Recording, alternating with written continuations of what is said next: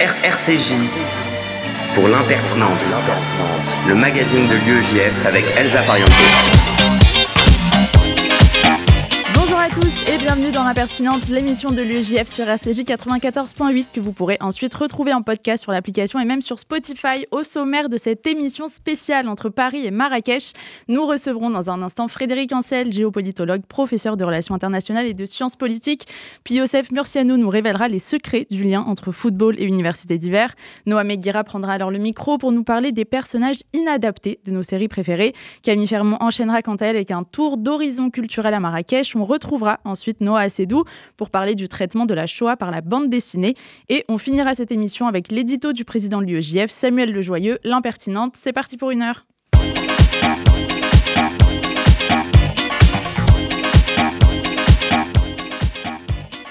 Et nous partons tout de suite en direction du Maroc avec notre invité Frédéric Ancel. Bonjour. Bonjour. Vous êtes docteur en géopolitique, professeur de relations internationales et de sciences politiques et maître de conférences à Sciences Po Paris.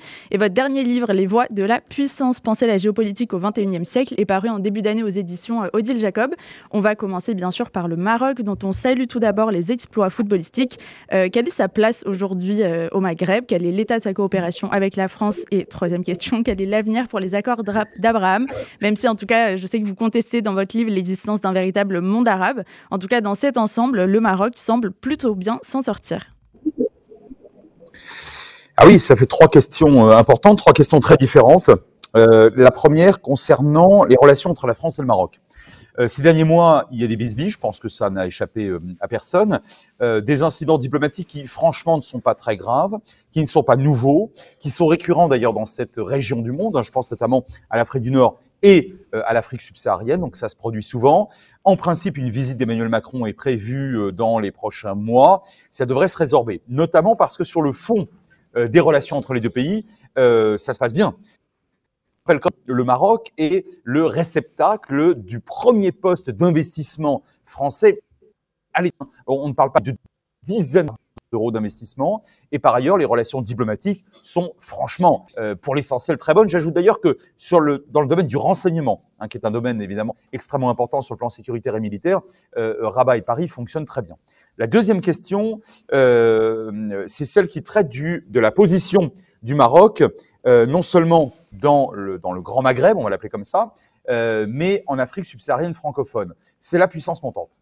C'est incontestablement la puissance montante. Pourquoi ? Parce que euh, lorsque vous allez en Afrique subsaharienne francophone, ce qui est mon cas, j'y vais, vous croisez de plus en plus de, de gens, de, de, d'investisseurs marocains, euh, d'ingénieurs marocains, euh, qui euh, non seulement font le hub entre la France et l'Europe d'une part, et cette Afrique de l'Ouest d'autre part, mais qui, pour certains maintenant, euh, sont tout à fait concurrents de projets français ou européens. Vous avez là un niveau euh, d'ingénierie, un niveau de, de volonté, bien évidemment, euh, d'investir extrêmement élevé, certainement le plus élevé de, de, de, tout, le, de tout le Maghreb.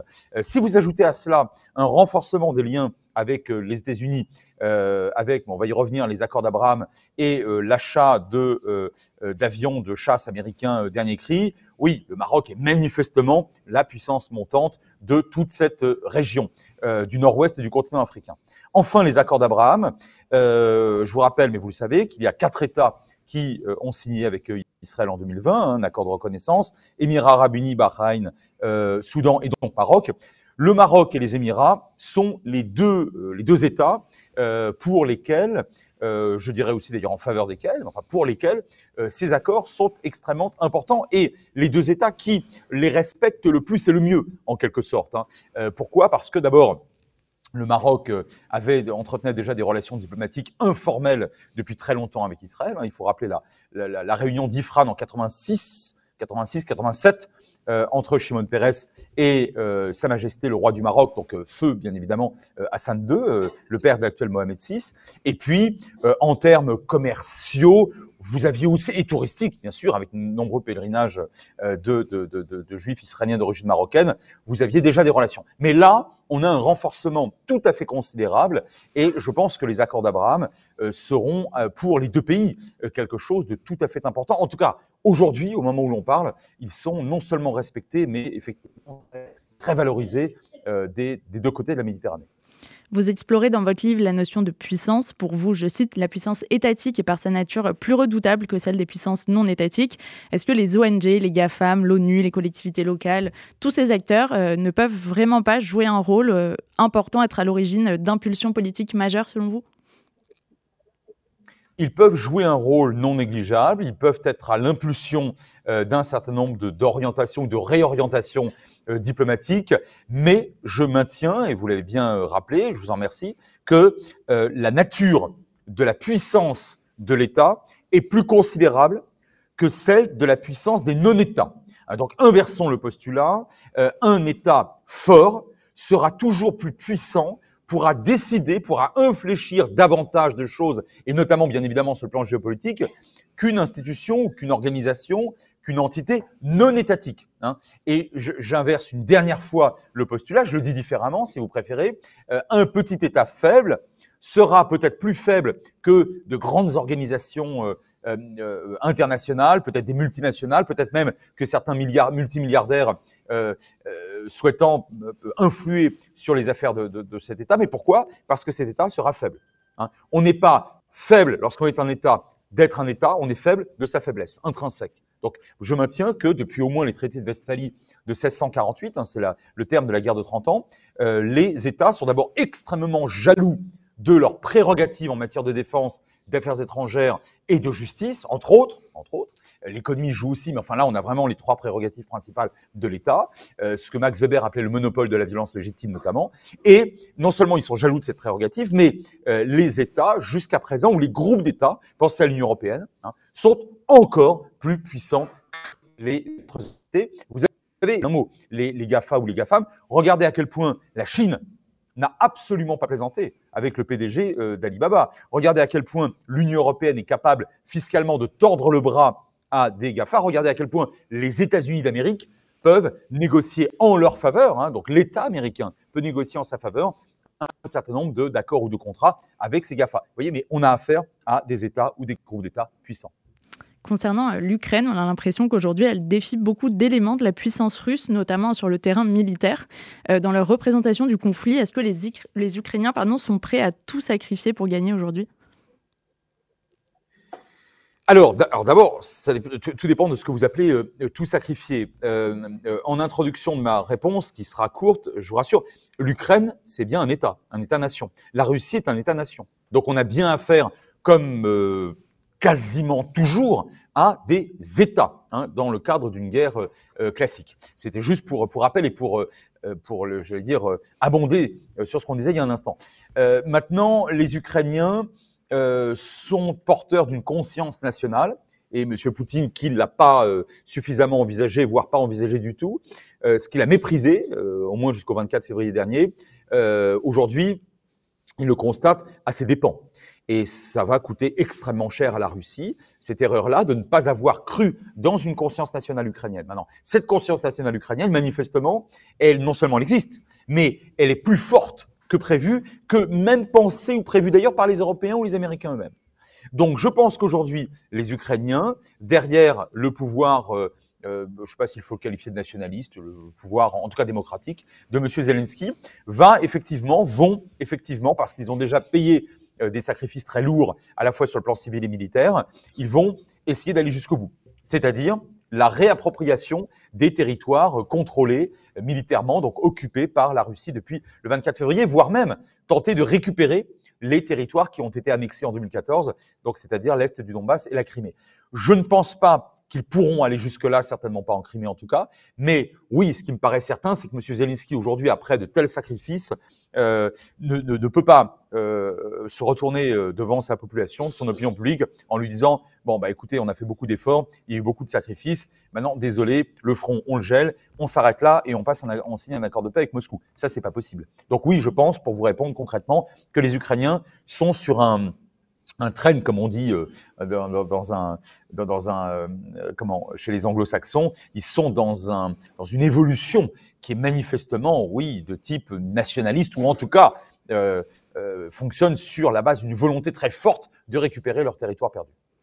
Aujourd'hui, on voit une alliance assez forte entre la Chine et la Russie. Euh, jusqu'où est-ce qu'elle peut aller, cette alliance qui semble aujourd'hui soudée, euh, comme vous le décrivez dans votre livre, par le rejet du bloc occidental ? Pas d'accord. Pas d'accord du tout. Ce n'est pas une alliance. Pas d'accord, mademoiselle. Une alliance militaire, c'est extraordinairement sérieux. Euh, vous savez, c'est le poète Reverdy qui disait « il n'y a pas d'amour, il n'y a que des preuves d'amour ». Bon, ben, il n'y a pas d'alliance, il n'y a que des preuves d'alliance. Et une alliance, très concrètement, hein, ça signifie que les deux contractants feront couler le sang de leurs soldats pour défendre, pour sauver l'autre contractant. Et euh, si vous voulez, aujourd'hui, les Émirats arabes unis, par exemple, euh, ben, sont signataires d'un accord d'alliance militaire avec la France. Bon, euh, au sein de l'OTAN, il y a vingt-huit États euh, alliés, alliés militairement, sérieusement, entre le Japon et les États-Unis aussi, et cetera. Euh, il n'y en a pas entre la Chine et la Russie. D'abord, la Chine ne se lie que très exceptionnellement les mains dans le cadre d'accords de défense dans son histoire longue, sur des temps longs, comme l'aurait dit euh, l'historien Fernand Braudel. Euh, les Chinois n'aiment pas de, de, de véritables alliances militaires. Alors, ils ont des, des partenariats, notamment économiques et commerciaux, mais pas des, de véritables alliés. En fait, il n'y en a qu'un seul, c'est la Corée du Nord, depuis dix-neuf cent cinquante, pour des raisons euh, extrêmement anciennes et un peu complexes. Mais euh, elle, elle n'en a pas. Bon, elle, elle ne souhaite pas se lier les mains. Et le deuxième point euh, est le suivant. S'il y avait véritablement alliance, et non pas seulement partenariat économique et diplomatique entre Moscou et Pékin, il y aurait des soldats chinois aux côtés de leurs camarades russes en Ukraine aujourd'hui. Il n'y a pas un soldat chinois en Russie. Il y aurait des armes chinoises. Il n'y a pas une arme chinoise aujourd'hui en Ukraine dans les mains des soldats russes. Et à l'Assemblée générale et au Conseil de sécurité des Nations unies, plutôt que de se contenter de, de s'abstenir, les Chinois voteraient systématiquement en faveur de Moscou, ce qui n'a pas été le cas. Cerise sur le gâteau, regardez à quel point les Chinois, certes, achètent du pétrole à la Russie, mais à des, à, enfin, à des prix ridicules. Autrement dit, euh, la Chine, en réalité, se gave grâce à, en achetant un, un brut euh, russe. Alors évidemment, vous allez me dire, ça arrange la Russie. Sauf que les prix sont tellement bas que ça permet à la Chine euh, de faire des économies sur le dos d'une Russie qui, franchement, n'a pas besoin de ce genre d'alliance. Alors maintenant, votre question porte sur le partenariat. Donc, je, je, je, c'est pas une, c'est un partenariat. Et de ce point de vue-là, vous avez raison. Il ne peut pas aller tellement plus loin que ce qui se passe aujourd'hui parce que M. Poutine est en train d'échouer. Donc, non seulement les Chinois n'ont pas d'alliés militaires, mais ils ne s'allient pas avec des losers. Et là, ce qui est en train de se passer est une véritable catastrophe en termes de crédibilité pour euh, Moscou euh, et en termes de crédibilité vis-à-vis, bien évidemment, des États-Unis. Donc les Chinois, me semble-t-il, n'iront pas plus loin, iront plutôt moins loin dans les années à venir dans leur partenariat avec la Russie. Euh, quelle prise ont les sujets euh, identité, ethnie, religion ? C'est un sujet qui est assez présent dans le débat public national pour nous en France. Mais est-ce que ça a une vraie prise sur le plan euh, géopolitique ? Alors, ça a une prise fondamentale. Je, j'appellerais ça, dans le sillage de mon maître en géopolitique, le grand géopolitologue Yves Lacoste, fondateur de la revue Hérodote euh, en soixante-quinze. Euh, je, je pense que la, la, la représentation, c'est-à-dire cette perception à la fois identitaire, collective, sur des temps longs, encore une fois, euh, cette représentation, elle est au fondement de la géopolitique. Il n'y a pas de géopolitique sans étude des représentations, hein, donc de la manière dont se représentent euh, les peuples, des populations, des régimes politiques, bien évidemment, et cetera. Et euh, donc, de ce point de vue-là, c'est très fondamental. Maintenant, les opinions publiques, non. Je veux dire par là que une opinion publique, c'est un objet très extrêmement difficile à utiliser, à étudier, à manipuler en tant que, qu'observateur, en tant que scientifique. Hein. C'est très évanescent, c'est très, c'est très souple, c'est très lâche. Euh, une opinion publique, pour, euh, c'est également très évolutif, hein. C'est très volatile. À un moment M, une opinion publique sur un territoire T face à une crise C vous dira quelque chose. Et quelques semaines, quelques mois plus tard, quelques années plus tard, cette opinion publique, elle aura pu changer. Bon, alors dans une démocratie, Un, un pouvoir exécutif ne peut pas ne pas en tenir compte à minima, parce qu'en général, quand on est au pouvoir en démocratie, on aime bien être élu. Bon, donc euh, on, on en tient compte à minima. Mais dans un État autoritaire et a fortiori totalitaire, non, on n'en tient pas compte jusqu'au moment où il y a révolte. Bon, euh, évidemment. Donc je ne dis pas que, que cela ne compte pas, je ne dis pas qu'il n'y a pas Euh, des, euh, des, des révolutions françaises, des printemps arabes euh, et autres mouvements démocratiques ou non démocratiques plus ou moins massifs dans l'histoire de l'humanité, pas du tout. Euh, bien sûr, ils existent, mais lorsque vous êtes observateur géopolitique et ou lorsque vous êtes au pouvoir, euh, jouer sur une opinion publique comme si c'était un, un instrument euh, euh, établi, ciselé, euh, scientifiquement euh, facile à, à utiliser? Non, je ne crois pas. Il, il faut, moi, je me méfie beaucoup de, cette, de, de, de ce concept d'opinion publique. Vous parlez de la France comme d'une grande puissance pauvre. Est-ce que c'est viable comme statut? Est-ce que son salut, entre guillemets, ou sa potentielle évolution euh, résiderait dans euh, une coopération européenne renforcée? Oui, oui, oui. Je pense que c'est juste. Euh, je pense que la France est une est, est encore une grande puissance, ou en tout cas une moyenne grande puissance. On peut on peut utiliser les les, les termes qu'on veut. Ce qui est certain, c'est que on est juste derrière les Américains. Alors les Chinois étant un cas aujourd'hui un petit peu à part, mais je rappelle que la Chine a une seule base dans le monde, euh, en dehors de ses propres frontières, c'est Djibouti, et c'est une toute petite euh, jetée. Enfin, c'est ridicule. Bon, donc euh, et, et encore une fois, elle n'a pas d'alliance militaire. Euh, la France dispose d'une bonne quinzaine de points d'appui euh, militaires, parfois tout à fait stratégiques, y compris nucléaires, euh, dans le monde entier. Enfin bon, donc euh, si vous voulez, en termes de force de projection, la France est effectivement aux côtés du Royaume-Uni et devant la Russie quelque part, devant la Russie, et bien devant d'autres États comme l'Inde et le Brésil, par exemple. Bon, euh, une puissance tout à fait considérable, mais c'est une puissance pauvre. Pourquoi? Parce que nous n'avons pas, et je pense que nous n'avons pu, et je pense que nous n'aurons plus jamais, seuls, les moyens de notre ambition géopolitique qui couvre quand même l'intégralité de la planète. Pareil d'ailleurs pour les Britanniques. Bon. Donc de ce point de vue-là, je pense qu'il faut mutualiser. Il faut nous allier plus fortement encore avec euh, des États qui sont, euh, qui, qui partagent pour l'essentiel à la fois nos valeurs et nos intérêts. Ben, j'en vois pas trente-six. Et euh, moi, je suis de ceux très minoritaires, je vous l'accorde bien volontiers, euh, qui euh, euh, qui tentent de favoriser un, un, rap- enfin, un rapprochement. On est déjà amis et alliés, mais un, un, un rapprochement géostratégique plus fort encore avec euh, le Royaume-Uni, parce que c'est euh, le dernier, enfin le seul État du continent européen. Alors, évidemment, ils ne sont plus dans l'Union européenne, mais, mais là, je parle vraiment géostratégie et militaire. C'est le seul État du continent européen à se représenter encore comme la France et à disposer encore de moyens comme la France, hein, et à entretenir globalement les mêmes intérêts et en tout cas les mêmes valeurs euh, euh, sur, sur le continent. On, on est à peu près, on se ressemble beaucoup et on est dans une situation relativement similaire. Donc je pense qu'un rapprochement, encore une fois, je ne parle pas de fusion, mais une mutualisation notamment d'un certain nombre de, de, de politiques et d'armements avec Londres serait, euh, serait franchement bienvenu pour Paris, parce que sinon on n'y arrivera pas. Pour reprendre un peu le, le, les termes un peu forts mais justes de votre question, la France seule, dans les prochaines décennies, n'aura pas les moyens de la politique qu'elle entend continuer à mener avec raison.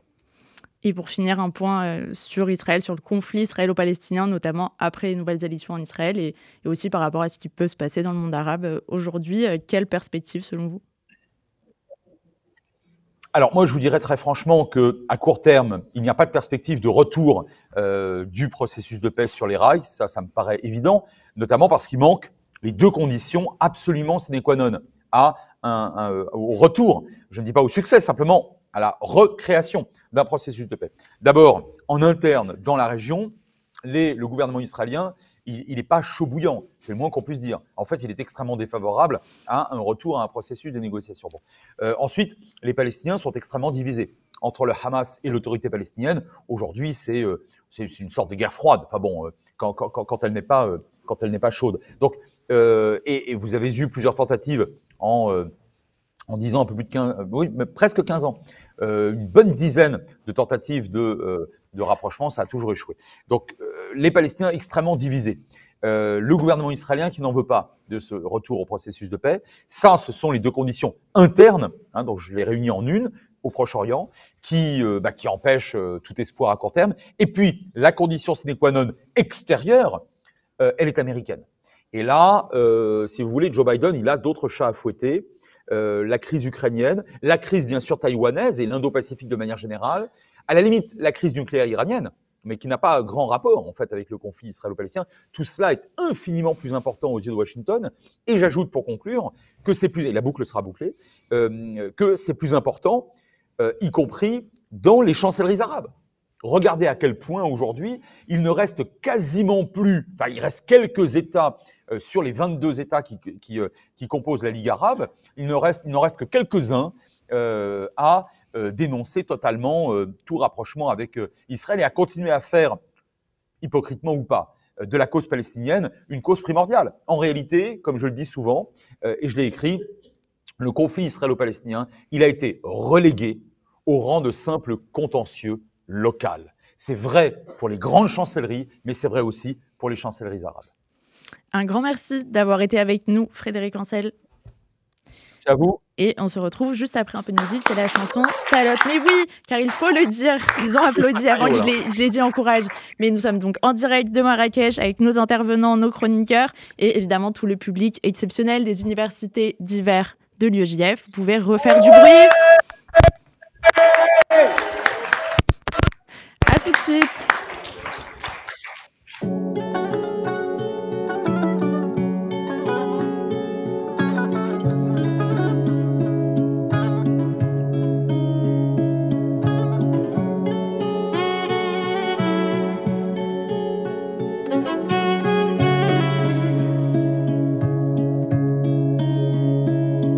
Baby, את לא אוהבת שאני כל יום אוכל פה סטלות בלילה לא חוזר, אוכלת עליי בסעות במסעות, אומרת לי שבקרוב יקרה אסון, אין מה לעשות אני כמו פיקאסו לב שלי לא פלסטיק ניילון, ניסיתי כבר את הכל ומה לא, נשאר לי רק אותך פה עד הסוף בייבי, ביי ביי, הביתה אני לא חוזר אחרי חצי בקבוק פינלנדיה חשבתי שאני ואת כאן נשאל הנצח עד שהכל התפוצץ לי בפרצוף כמו פינייתה סטלה, סטלה, סטלה, סטלה חרבות אני כל הזמן שותה כדי להשתיק את המחשבות שתי שורות על הצלחת כל האף שלי נוזל מסתל כמו חזיר וזה אף פעם לא עוזר כן, את יודעת שאני בפנים יש לי לב ענק ואת יודעת שאני הכי חזק אבל שאת עולה ידי אני נדפק מעשן את המדפאקינג עשב עד שאני נחנק את יודעת שאני לא נלך כנראה שאני שוב בורח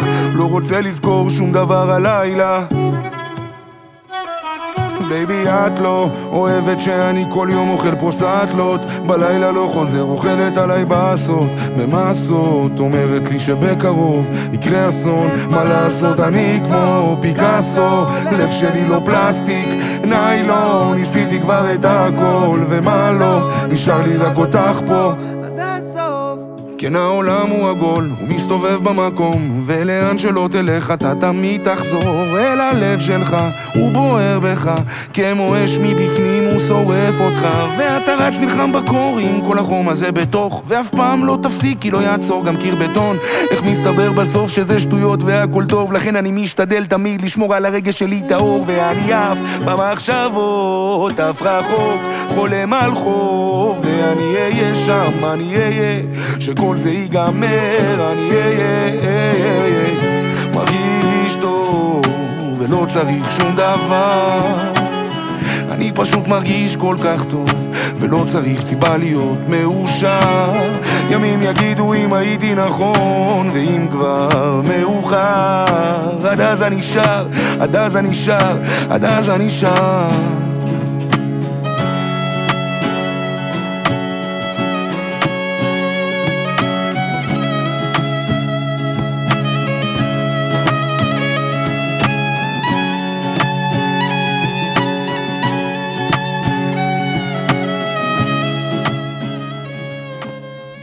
De retour dans l'impertinente sur R C J quatre-vingt-quatorze virgule huit et on retrouve Yosef, secrétaire national de l'U E J F, qui tente tant bien que mal de faire un lien entre les univers d'hiver et la Coupe du Monde de football. Salut Yosef.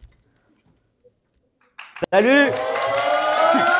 Salut à tous. Arrêtez, arrêtez. Et oui, Elsa, pendant le match hier, j'ai exulté, j'ai prié, j'ai espéré, comme vous tous, j'imagine. Et au moment... Et ouais... Et au moment fatidique, au moment où j'ai vu Lionel Messi soulever la coupe, j'ai compris. Le football, ce n'est qu'une question de récit, de multitude d'histoires individuelles imbriquées dans quelques histoires nationales, le tout formant la grande histoire internationale du football. J'avais déjà ressenti ça en voyant s'affronter le Maroc et la France. Je ne l'ai ressenti que plus fort hier. Mais alors, quels sont les récits que tu as pu identifier ? Ben écoute, pendant la demi-finale, il y avait le classique, euh, la classique pardon, histoire sportive, celle du rookie qui affronte le champion en titre, le Maroc qui, aff- qui affronte la France. Il y avait aussi l'histoire presque continentale de l'Afrique entière qui se voyait déjà soulever la coupe avec les Marocains. Il y avait l'histoire de la France qui affrontait les joueurs frères formés au même club, parfois, au même, euh, parfois meilleurs amis même, comme Hakim et euh, Kylian. Et pour la finale, j'ai mis du temps à le saisir, mais deux histoires s'affrontaient encore une fois. L'histoire d'une équipe qui va chercher sa troisième étoile, portée presque à bout de bras par son fils prodige, Kylian Mbappé. Celle exceptionnelle d'un triplé en finale de la Coupe du Monde, du futur meilleur joueur du monde qui éclot là, devant nos yeux. Et c'est cette histoire qui nous a tous fait vibrer. Euh, mais tu disais qu'une autre entrée en jeu. Oui, une autre, un autre récit m'avait échappé. Et je ne suis pas un grand fan de football, alors vous ne m'en voudrez pas. Le récit Messi, personne ne me l'avait raconté. L'histoire folle du meilleur joueur du monde qui n'avait jamais soulevé la Coupe du Monde. Le récit de celui qui a fait resplendir l'Argentine à travers ses prouesses, mais qui n'avait jamais permis à l'Argentine de briller par elle-même. Et cette histoire, elle est peut-être pas française, elle touche peut-être un peu moins, mais tout de même, c'est une belle histoire. Mais quel rapport avec les, uni- les unifs pardon, d'hiver à Marrakech ? Eh bien, le rapport, il est très simple. Quand on amène un groupe d'une centaine d'étudiants juifs à Marrakech, ce n'est pas anodin. Sur place, ils vont pouvoir confronter leurs différents récits. Les histoires d'immigration, parfois heureuses, parfois malheureuses, ceux qui ont fui et ceux qui sont seulement partis. L'histoire diplomatique du Maroc qui fait la paix avec Israël. L'histoire du retour de quelques Israéliens dans un pays qui, jusqu'à il y a quelques années, niait jusqu'à leur existence. Confronter leurs récits, sortir du déni, embrasser nos accords et nos désaccords. C'est parti pour une semaine d'université d'hiver. Et ça semble passionnant. Profitez bien, à la prochaine Yosef à Paris. Et en attendant, nous, parce qu'on a aussi une vie quand même, ici à Paris, on est en compagnie de l'exceptionnel Noam Eguira. Bonjour Noam. Bonsoir Elsa. J'arrive. Hein. Ah, elle cherche la chronique sur son ordinateur. Donc Noam est là, en live, en studio. Aujourd'hui, tu nous parles d'inadapté. Euh, bonsoir Elsa, bonsoir les Reyes. Comment ça va ? Et lui, il cherche son réveil. Moi, je cherche, je cherche ma chronique. Alors, first, I was afraid, I was petrified, but I will survive. En alexandrin. C'est, c'est horrible, Elsa, j'ai l'impression de vivre un lendemain de gueule de bois. Je sais, Noam. Moi aussi, je suis très triste de cette défaite en finale de la Coupe du Monde. Tu vas y arriver.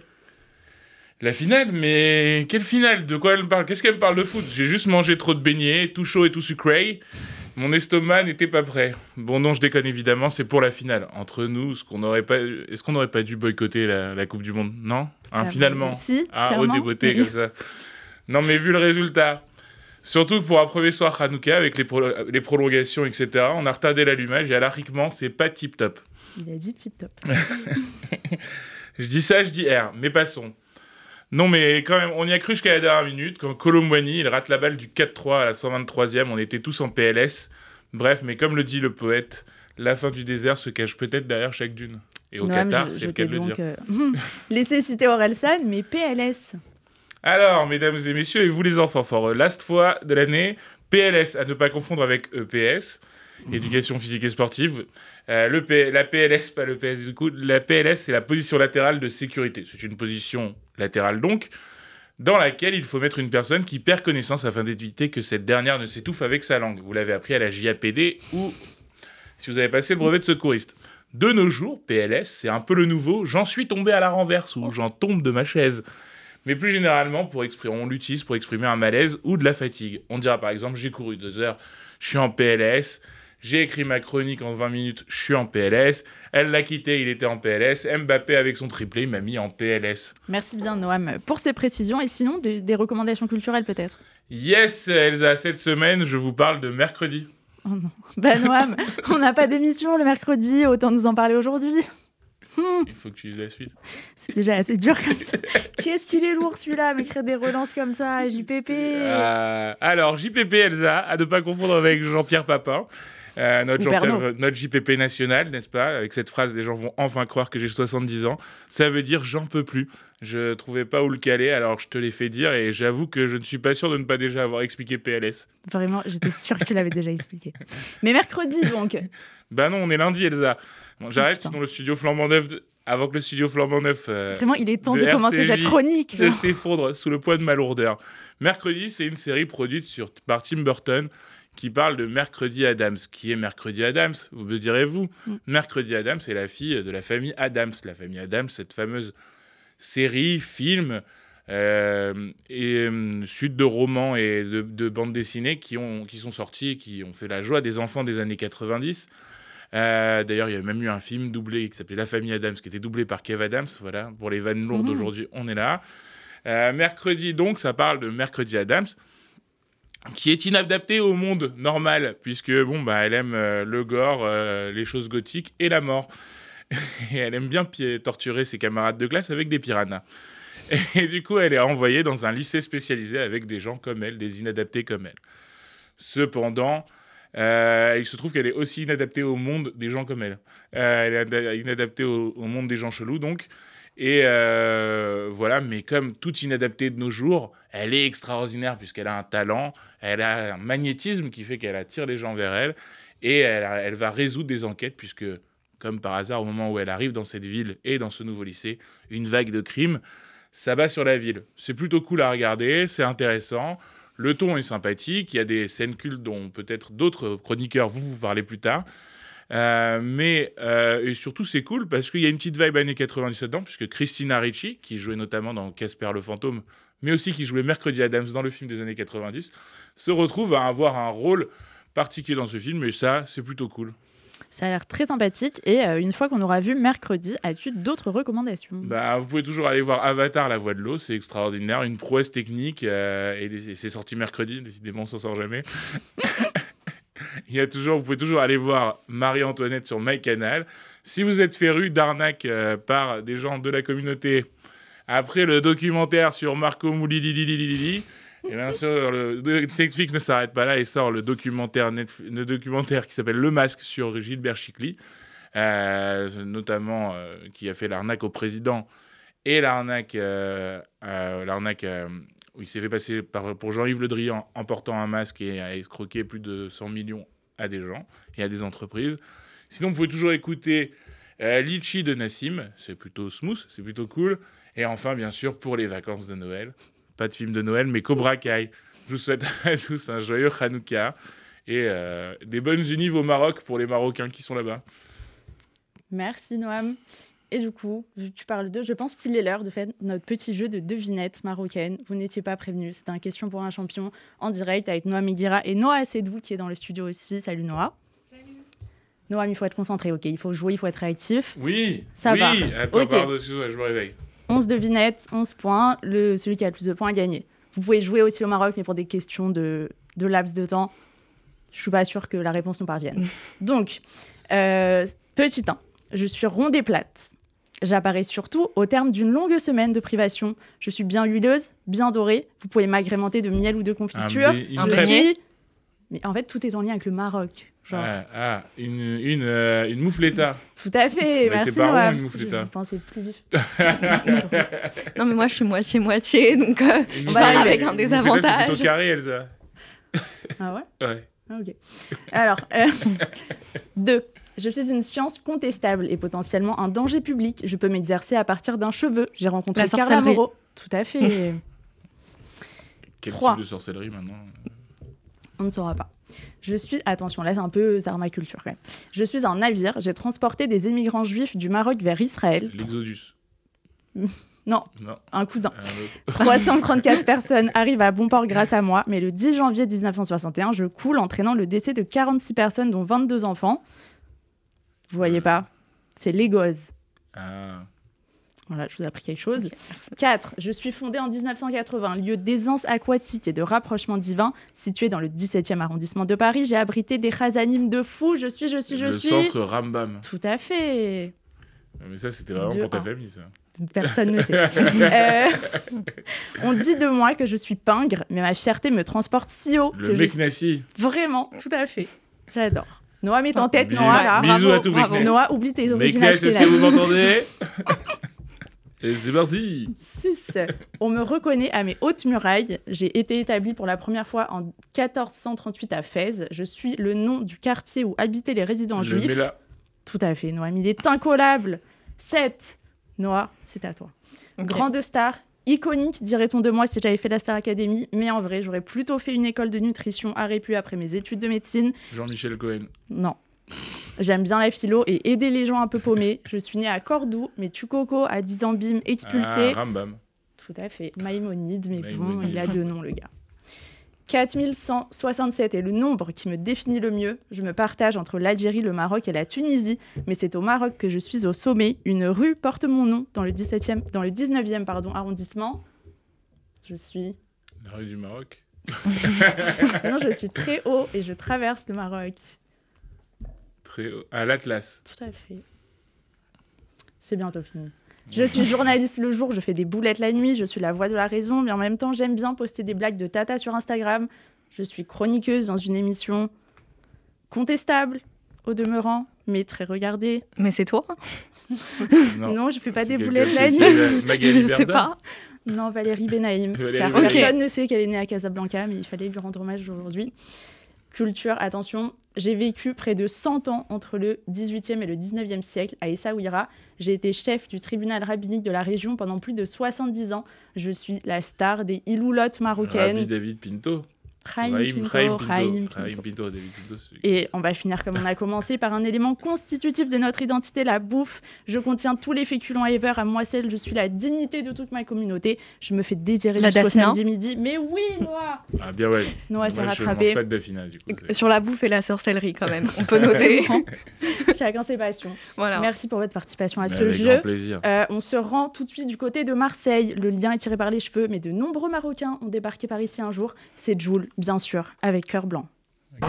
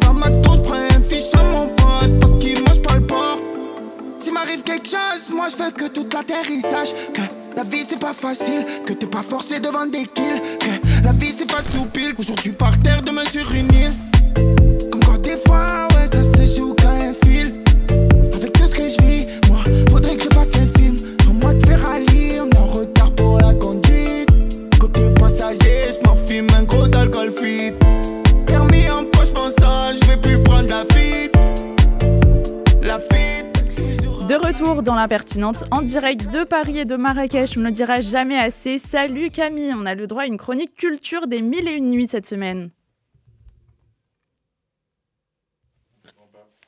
Ou pas, hein.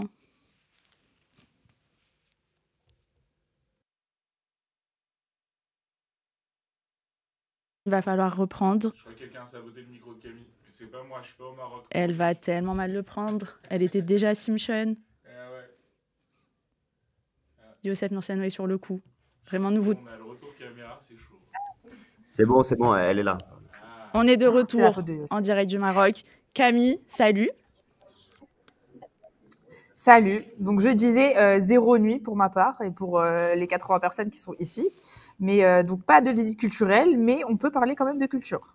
Et donc, dans la question euh, « Quel est l'endroit le plus connu à Marrakech ?» vous répondez « La place Chemna El Fna, bien sûr. » Exactement. Et donc, chaque ville a son agora, le lieu où bat le cœur de sa population. Et apparemment, pour nous, c'est les Champs-Élysées, enfin pour les touristes. Mais pour les Marrakechis, pour les Marocains et pour le monde entier, Jemma El Fna incarne l'identité de Marrakech. Mais bon, commençons par l'étymologie. Le nom Jemma El Fna signifie « assemblée des morts » ou « le lieu de la mosquée ». Donc, personne ne sait réellement la signification exacte, bien que les habitants croient que le nom fait référence à une mosquée qui a été détruite il y a un siècle. Et donc, concernant son histoire, euh, très peu de documents existent sur la place euh, Jemma El Fna, mais des brides du passé nous sont quand même parvenues.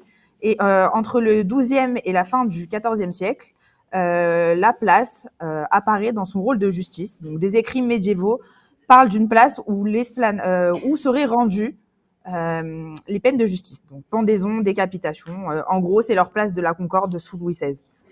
Et euh, au dix-septième siècle, la place apparaît dans les récits historiques pour la première fois sous le nom de place des Trépassés. Donc, ce nom est donné après une épidémie de peste qui décima pendant neuf ans une partie de la population et le sultan lui-même en est mort. Désolé pour lui. En mille neuf cent quatre-vingt-cinq, non seulement la place, mais aussi toute la médina de Marrakech sont inscrites et classées au patrimoine mondial de l'UNESCO. Et en deux mille un, la place est proclamée patrimoine oral et immatériel de l'humanité. Donc, on ne sait pas trop ce que ça veut dire, mais on adore les titres. Et en fait, je, j'ai fait cette petite blague, mais en réalité, patrimoine oral, c'est surtout pour protéger les acteurs qui font vivre cette place, à savoir les conteurs, les musiciens, les jongleurs, les acrobates, et j'en passe. Bientôt, l'U E J F sur cette place sera inscrite au patrimoine oral.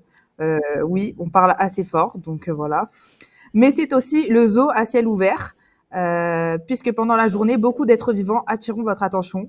Vous trouverez des dresseurs de singes euh, qui monteront sur vous, des charmeurs de serpents, ainsi que des dentistes exposant leur dernière extraction. Mmh, je me serais vraiment bien passée de, de cette dernière info, mais sinon, est-ce que tu crois qu'on pourrait aussi avoir des infos insolites marocaines ?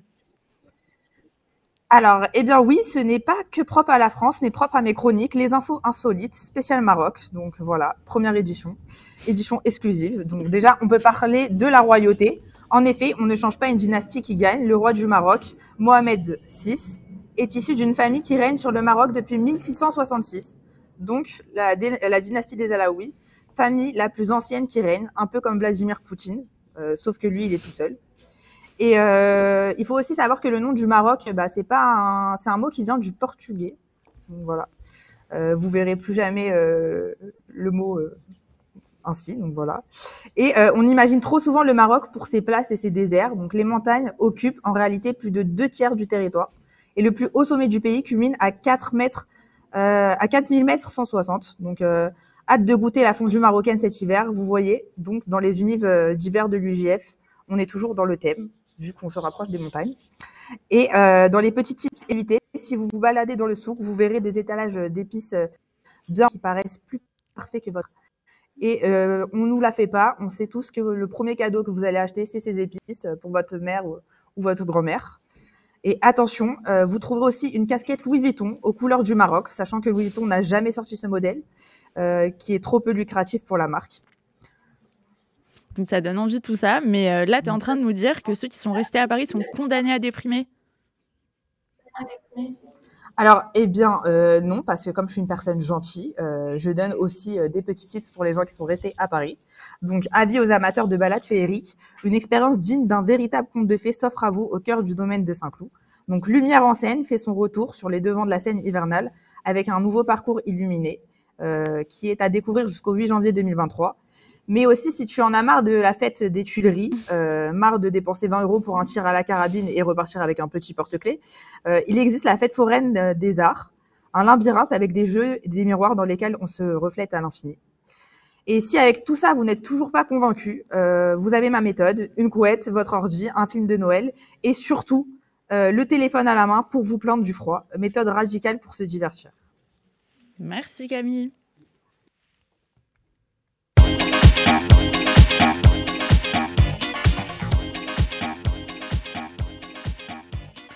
Salut Noah, enfin re, du coup, tu as décidé de nous parler aujourd'hui du rapport de la bande dessinée à la Shoah à l'occasion de l'exposition Spirou dans la tourmente de la Shoah qui a lieu du neuf décembre deux mille vingt-deux au trente août deux mille vingt-trois au Mémorial de la Shoah.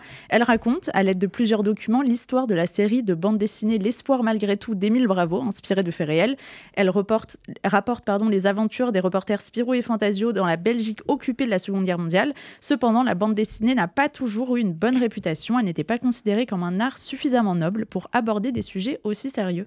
En effet, Elsa, la bande dessinée n'avait pas très bonne réputation. Encore aujourd'hui, elle est considérée par certains comme un art populaire qui n'est pas assez noble pour aborder un événement tel que la Seconde Guerre mondiale. Pourtant, elle permet de représenter ce que les mots ne peuvent exprimer et constitue un des moyens de transmission de la mémoire de la Shoah, notamment envers un public plus jeune, bien qu'une majorité des bandes dessinées sur ce sujet soient des œuvres de fiction. Elles sont toutefois très inspirées de la réalité, elles se fondent sur des témoignages, des faits ou des représentations des rescapés. Plusieurs auteurs de B D ont notamment été influencés par le travail de David Holler, peintre et sculpteur français qui a représenté à travers plusieurs dessins son quotidien de Sanderkommando. On peut comprendre qu'il soit difficile de représenter un événement si horrible que la guerre dans une B D qui peut être lue par un jeune public. Comment les auteurs de B D abordent ce thème sans créer de traumatisme ? Bah, plusieurs auteurs de bandes dessinées ont fait le choix de ne pas montrer d'images choquantes de la Seconde Guerre mondiale. D'autres auteurs ont décidé de parler de cette guerre, en particulier de la Shoah, d'une manière beaucoup plus directe. Par exemple, dans les B D, dans les B D pardon, des X-Men Days of the Future Past de dix-neuf cent quatre-vingt-un, Chris, euh, Chris Claremont, John Byrne et Terry Austin imaginent que les X-Men sont traqués, internés et tués dans des camps à la demande d'un sénateur. Par ailleurs, les X-Men, des mutants rejetés par une grande partie de la société si vous ne le saviez pas, ont été créés par des juifs immigrés ayant perdu la majorité de leur famille pendant la Shoah et représentent une allégorie de l'antisémitisme. On voit bien que les personnages des comics sont en réalité bien plus que des héros prononçant des, fa- des phrases bateaux du type « de grand pouvoir implique de grandes responsabilités » puisqu'ils ont été créés pour faire évoluer les mœurs de la société. En l'occurrence, de quelle manière Bravo, dans les sports malgré tout, aborde-t-il la Seconde Guerre mondiale ? Bravo a décidé de ne pas montrer des images choquantes euh, car il ne voulait pas, je cite, « aller dans cet émotionnel ». Il a notamment fait le choix de traiter la Shoah à travers le personnage de l'ami de, de Spirou, le peintre Félix Nussbaum, ainsi que sa femme, Felka Platek. Pour ceux qui l'ignorent, Félix Nussbaum et sa femme ont réellement existé. Ils ont été déportés et sont morts à Auschwitz, mais après la guerre, plusieurs de leurs peintures ont été retrouvées et exposées. Ainsi, Spirou apprend les persécutions euh, à l'encontre des Juifs à travers des rencontres et résiste comme pourrait le faire un enfant, c'est-à-dire sans véritables armes. Est-ce que tu aurais des exemples à nous donner ? Bien sûr, Elsa. Dans l'un des tomes de la série, Spirou et son acolyte Fantasio s'opposent au nazisme en promenant un théâtre de marionnettes qui sont à leur effigie. Petite anecdote que vous pourrez raconter à un repas de famille un peu rassera. Ce théâtre, appelé Théâtre des Farfadets, a réellement existé. Il a été utilisé par le rédacteur de Spirou, Jean Doisy, pour se déplacer en Belgique et résister en transportant euh, du matériel destiné aux actions de sabotage. Sa mère Suzanne s'est également servie de ce théâtre et on a profité pour, euh, pour sauver des centaines d'enfants juifs. L'initiative de Bravo est louable, mais on peut se demander si un tel parti pris peut réduire l'impact de cette œuvre sur la transmission de la mémoire de la Shoah. Bah, il est légitime de se poser cette question, mais cette œuvre est considérée comme un outil efficace de transmission de la mémoire de la Shoah, à l'heure où les rescapés se font de plus en plus rares, car elle permet de comprendre le processus génocidaire à l'encontre des Juifs et les révoltes contre ces crimes. Elle se distingue par le fait qu'elle se place à hauteur d'enfant, contrairement euh, à la B D Mouse, par exemple, qui s'adresse à un public plus avisé. Bref, je ne peux que dire Bravo. Je sais que c'est un peu facile de caser une blague sur son nom de famille, mais vu que je me fais tout le temps charrier sur le mien, je me sentais un petit peu obligée. Cependant, la publicité de l'exposition Spirou dans la tourmente de la Shoah a fait l'objet de quelques critiques. En effet, Elsa, parmi la campagne réalisée autour de cette exposition, un porte-affiche distribuait des prospectus devant la station de métro Saint-Paul. L'historien Georges Bensoussan s'est indigné de cette scène. Il a déclaré, je, suis, je cite, « La consternation l'emporte au-delà de l'étonnement quand on en vient, via une distribution de prospectus, à vanter les mérites d'une exposition sur la Shoah, de la même façon qu'on vanterait les mérites de la dernière Volvo ou de la dernière cuisine intégrée. » Perso, je trouve que cette démarche relève plutôt d'une maladresse que d'une volonté de réaliser, contrairement à ce qu'indique Georges Bensoussan, du profit. Merci beaucoup Noah et on se retrouve juste après un peu de musique judéo-marocaine.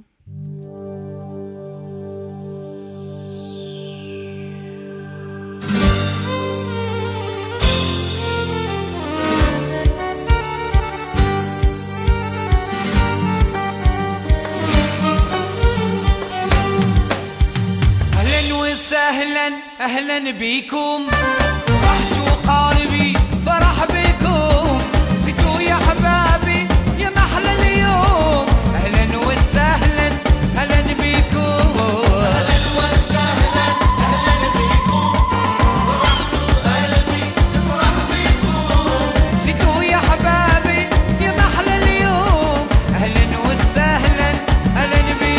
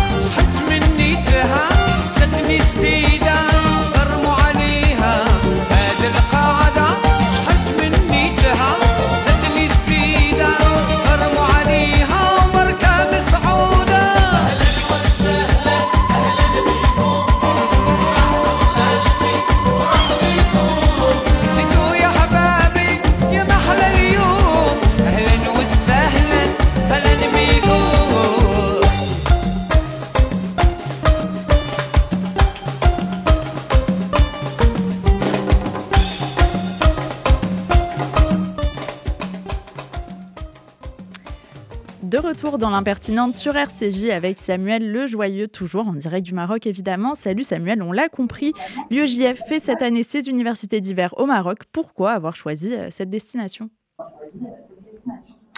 Salut Elsa, très content de te retrouver euh, au tout début de ces unives euh, et on est surtout très content euh, d'être à Marrakech pour ce moment de formation important. Avant de parler du Maroc, quelques mots sur les universités d'hiver. C'est le plus long, le plus intense des temps de formation dans l'année. Chaque année, depuis près de quinze ans, une centaine d'étudiants se retrouvent fin décembre pour se former, réfléchir à leur identité juive, à leur engagement, à leurs valeurs, pour acquérir les outils militants, pour porter une parole juive et ouverte dans les universités. Les Univ d'hiver, c'est une équipe de formateurs engagés, d'un immense talent dirigée par la directrice des programmes de formation de l'U E J F, Judith Cohen-Solal, qui arrive dans quelques minutes, qui font le pari de la transmission auprès de toutes les générations d'étudiants. Je les remercie d'être avec nous dans cette belle aventure. On a compris, les universités d'hiver, c'est un moment inestimable de transmission, mais oui, applaudissez, et de formation à l'U E J F, c'est pourquoi. Euh, mais oui, mais tu réponds toujours pas à la question, en fait. Pourquoi au Maroc ? C'est vrai, je réponds pas à la question. J'ai kiffé deux minutes avant, euh, mais finalement, le Maroc, il nous permettra d'être en phase avec plusieurs enjeux. L'histoire juive marocaine, d'ailleurs. Dans le Mélard de Marrakech, que nous allons visiter dans quelques heures, ce sont les pages parmi les plus riches de l'histoire juive qui se sont écrites. Plus généralement, le Maghreb n'est anodin pour presque aucun juif en France, séfarade comme Ashkénaze d'ailleurs. Notre lien avec le Maroc, son histoire est riche, nous irons le renforcer cette semaine. Les relations entre les juifs et les Marocains ensuite. Depuis la Shoah et la protection des juifs par le roi, depuis les accords d'Abraham et la normalisation des relations avec Israël, depuis l'introduction de l'enseignement de l'histoire juive dans les manuels scolaires marocains, ce pays a de tout temps un rapport particulier avec les juifs. Permettre à l'U E J F d'organiser son principal programme de formation ici est un beau symbole. Le Maroc, la France, Israël et nous. Voici ce triptyque dans lequel nous naviguerons cette semaine, sans rien masquer des désaccords, des tensions, des cicatrices historiques et de l'exil. Nous faisons à l'U E J F, comme toujours, le pari du dialogue avec l'autre et de la réflexion sur nous-mêmes. Je comprends mieux, Samuel. Combien le Maroc et ses enjeux font sens pour les étudiants juifs ? Comment alors ces enjeux se retrouveront dans le programme de ces universités d'hiver ? Alors, afin d'approfondir ces éléments, et sans tout dévoiler du programme, évidemment, nous allons allier des temps de discussion en atelier, des temps de visite, des conférences, évidemment des temps de décompression. Je remercie Frédéric Ancel, euh, que nous avons écouté il y a quelques instants, qui se trouve déjà avec nous depuis Potron-Minet à nos côtés. Son expertise internationale éclairera les étudiants. Denis Charbit, professeur de sciences politiques à l'Université ouverte d'Israël, approfondira les sujets liés aux relations entre Israël et le Maroc. Dominique Sopo, président de S O S Racisme, Nourdine Skicker, président de Jalon pour la paix, nous donneront l'expérience de nos projets en commun au quotidien sur le terrain en faveur du rapprochement. Je les remercie tous d'être avec nous. Mais évidemment, nous trouverons dans nos rencontres ici au Maroc de quoi nourrir les réflexions. Dans une université, euh, dans une synagogue universitaire, avec des associations marocaines telles que Mimouna, association œuvrant au rapprochement entre les Marocains et les Juifs. C'est aussi ici que nous, avons, nous allons trouver des sujets de questionnement, des sujets d'engagement, des sujets de réflexion. Alors, tu l'auras compris, Elsa, il nous tarde d'ouvrir ces universités d'hiver. Merci beaucoup Samuel, et c'est sur ces mots qu'on va conclure cette émission. L'impertinente R C J quatre-vingt-quatorze virgule huit, c'est maintenant l'heure de se quitter. Un vrai plaisir à nouveau de se retrouver, de partager cette émission avec vous. Un grand merci à tous, invités, chroniqueurs à Paris et public de Marrakech. Ils ne sont plus nombreux. Et merci à Daniel pour la réalisation de cette émission. On se retrouve le lundi deux janvier deux mille vingt-trois, toujours à treize heures. C'était une spéciale Maroc, donc on peut faire un big up à Yad El Malé et vous dire « Eh dis donc, à l'année prochaine !» J'en profite aussi pour saluer les Marocains, mon père et tous les parents blédards de tout le monde, chaleureux, chic et têtus de génération en génération. D'ici à la prochaine, portez-vous bien et retrouvez la suite des programmes d'R C J à partir de vingt-trois heures. R C J pour l'impertinente, le magazine de l'U E J F avec Elsa Parianto.